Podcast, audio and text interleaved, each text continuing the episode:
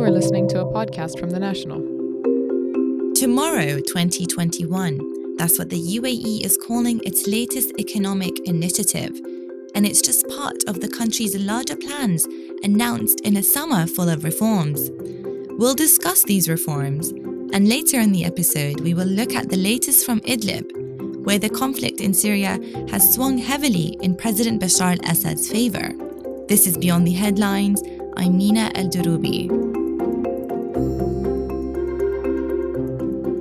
Sheikh Mohammed bin Zayed, Crown Prince of Abu Dhabi, announced the Tomorrow 2021 plan this week. It includes 50 initiatives to spur growth in areas such as investment, job creation, and improving the overall quality of life in the Emirate. The 50 billion dirham initiative is part of a larger vision for the country's post oil future. Rory Reynolds, the National's news editor, joined us in our Abu Dhabi studio. He explained Tomorrow 2021, as well as some of the other reforms the UAE is undertaking. So, this week uh, was the culmination of what we're calling a, a summer of reform which was the news that um, 50 billion dirhams will be ejected into local Abu Dhabi economy in the next three years.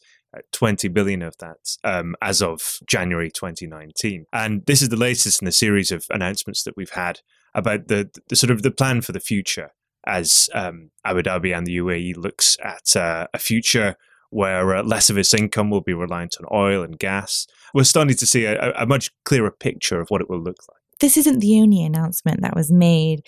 The introduction of a visa for retirees was also announced uh, this week. Who's going to be eligible and what is the plan?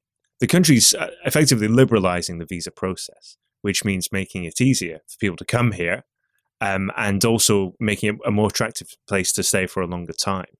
So some of the announcements we've heard recently are that um, uh, people with the right sort of skills, scientists, engineers, and doctors, will be able to stay for longer, as many as ten years. And the news that we had this week from the cabinet that was um, confirmed and, and, ready to go ahead is that um, retirees, people aged um, at least fifty-five or older, will have the chance to apply for a five-year visa, uh, which is uh, longer than anything that expats would be eligible for at the moment. And the significance is, is that the, the government is looking to encourage people, particularly property owners and business owners, to stay longer, to invest in the place, to call this place home for for uh, you know into their fifties and sixties, as it were. And that that kind of comes back to this overall plan that this is a this country is a long term prospect, and and not just somewhere where perhaps people would come for two years, save their money, send it all home, and and then move on. And I guess this plan would make it easier for foreign companies to come to the UAE, invest here, and I guess bring individuals that they need for a longer period of time. Yeah, so the government's been quite upfront in saying that um, this is a competitive economy. It is competing on the world stage with with other economies, and they're trying to encourage the um, the sort of the brightest and best to come and work here and live here, invest here, educate their children here, and their ch- children graduate and go into work in um, industry here. So, so this is all part of making the country, um, you know, a long-term prospect, uh, and also looking at, um, you know, the broader theme, which is what happens after the oil. Uh, not necessarily after the, after the oil runs out, which may not be for, for several decades, but but as oil becomes less less of the single source of income, or less as the main source of income for the country, and and this is kind of all plays into the broader plan, the the fifty billion stimulus and also the liberalised visa regulations. And going back on your point, um, I mean, like you said, there's been a lot of initiatives announced uh, since not just this week, but since a few months ago, um, especially in getting the public and private sector to sort of work together and to create new jobs uh, and to reduce the cost of running a business here in the UAE. Uh, what sectors are being targeted exactly? So, for our, our, main front page story today, we spoke to uh, a series of leading Emirati businessmen about their how they see this stimulus package, this 50 billion uh, dirhams um, affecting the economy. And they were they, they welcomed it. They were they were excited to see about what the impact would be, but they were quite realistic about the challenges as well. They spoke about um, expats returning home um, for economic reasons and for job losses, and they also talked about um, a, a, sort of a deadlock in the in the words of one um, in the construction industry. And so um, this money that will be injected into the public sector um, will be used to to benefit the, the, whole economy. So when the public sector spends, uh, the uh, small businesses benefit, the private sector benefits, Um, they win contracts, they win um, construction, they hire more workers. Those workers fill uh, accommodation, fill apartments, and and so on. So so we see that the money will be spent in the public sector, but it will have the intention is by the government that it will have a much broader effect on the overall economy. Um, I mean, in addition to that, behind the headline of 50, 50 billion dirhams, um, the Crown Prince of Abu Dhabi spoke uh, yesterday on Twitter about the um, the need to invest in technology startup companies, um, the, the, sort of companies that will come up with the um, technology of the future, the mobile applications of the future, the um, sort of research and development countries of the future. And they also spoke about um, encouraging the education sort of industry, the in ensuring that young Emiratis and and uh, residents alike are being educated to high standards and are going on to kind of you know the knowledge sort of high high end jobs, technology jobs, and what's called the knowledge economy um, you know, away from sort of government linked jobs and um, away from very traditional jobs. So you can expect to see that money going in to the public sector, but it having a benefit for, say, construction, education, technology, all of the things that the, the UAE really finds itself competing with other countries against in this global economy. And Rory, what's the significance of the timing of these new developments? So it's no secret that the UAE and the vast majority of oil producers in the world are thinking about uh, life after oil. And um, you see this with the Saudi uh, Saudi reforms, very considerable reforms that are going on, and you see it with the economic reforms that the UAE's been pursuing for the last uh, sort of a half decade or even decade or so. Um, I mean, the timing is significant because the oil prices remain relatively low, 70 $75 a barrel, down from 130, 135 at their peak. There is a need to stimulate the economy at this point in time and think long before that last barrel of oil is pumped that um, that other industries are growing around that. The Emirati businessmen we spoke to today um, do describe you know relatively sluggish growth um, in certain sectors, although Dubai and Abu Dhabi continue to grow relatively strongly, according to the IMF, two three percent every year, which is quite high um, for a developed country. But but there is this feeling in the government that we get from the government is that um, they're investing quite heavily now to, uh, in the future.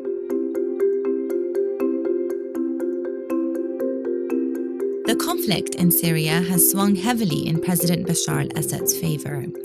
Airstrikes by Syria's ally Russia and support from thousands of fighters backed by Syria's other main ally, Iran, have helped the Syrian military root rebels across the country except in Idlib. If Idlib is taken by the government, it would leave the rebels with a few pockets of territory scattered across the country, effectively signaling their defeat. The UN says Idlib is home to some 2.9 million people, including 1 million children. Almost half of the civilians in Idlib come from other previously rebel held parts of Syria, from which they either fled or were evacuated. For the latest, we called our correspondent Richard Hall in Beirut, who told us why a military operation in Idlib could lead to a humanitarian catastrophe. So, humanitarian groups and the UN sort of ran out of ways to describe how bad it would be in Idlib if there was a government attack. The reason is because Idlib, Idlib is very different to other areas that have been recaptured by the Syrian government and primarily because of the number of vulnerable people, civilians that, that are living there at the moment. There are nearly, nearly 3 million people living in Idlib province. Half of them have been displaced from other parts of the country, so they're already in an unstable environment. More than 200,000 people are living, living in camps. Uh, hospitals are struggling because of the sheer numbers of people. So all of this adds up. If you if you add a military offensive into that, it just creates this horrible situation for people on the ground. And then there was the nature of the operation that the Syrian government was planning. Just in the areas they were planning to attack at first, it would have displaced around 900,000 people. Um, just just by virtue of the Syrian government recapturing those areas, it would have sent people fleeing north, and, and it would have just created a just a, a horrible horrible situation. I think one UN official described it as it could have been one of the worst catastrophes of the of the century. And why does Idlib matter so much? It matters for those reasons, really, just because of the, the sheer disaster that would have been created by, by one of these, by, by this offensive. It would have been unlike anything we've seen in the civil war so far. And also because of the, the various parties involved. Um, Turkey has a major interest in, in keeping Idlib as it is. it doesn't want another wave of refugees coming towards its border. It already has around three and a half million living in Turkey. And it's also the last holdout of the revolution against Bashar al Assad. It's the last stand of the revolution, if you will. So, for that reason, it holds a lot of importance to the Syrian opposition and to many Syrians. And now the um, the Turkish president Recep Tayyip Erdogan, along with his Russian counterpart uh, Vladimir Putin, they've um, agreed to create a demilitarized buffer zone in Idlib. Could this avert um, the potential bloodshed and what did the leaders actually agree on in their meeting in Sochi this week? Yeah, it's a, it's a good question. Um, I think in the short term, it definitely could avert, avert bloodshed. That, that's what many people are saying today. Um, long term, it's it's unclear. So what they actually agreed on was the creation of a of a buffer zone uh, around 50 to 20 kilometers deep in around the front lines of Idlib. So anywhere that the rebel rebel held territory faces government territory and that will be patrolled. This this buffer zone will be patrolled by Russian and Turkish troops. And as part of the deal, radical rebel groups who currently occupy those areas will be forced to withdraw, and any heavy weapons, tanks, rocket systems, mortars uh, will have to withdraw from the area. Now, it's unclear who gets to define what's a radical rebel group, but that will surely include, include Hayat Tahrir al-Sham, which is the, the former Al Qaeda affiliate.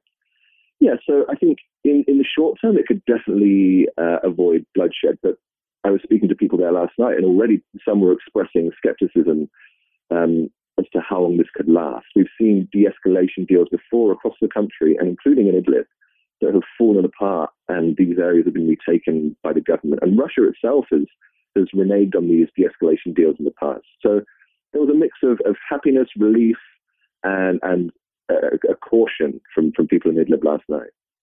Why are Russia and Turkey both so involved in the Syrian conflict?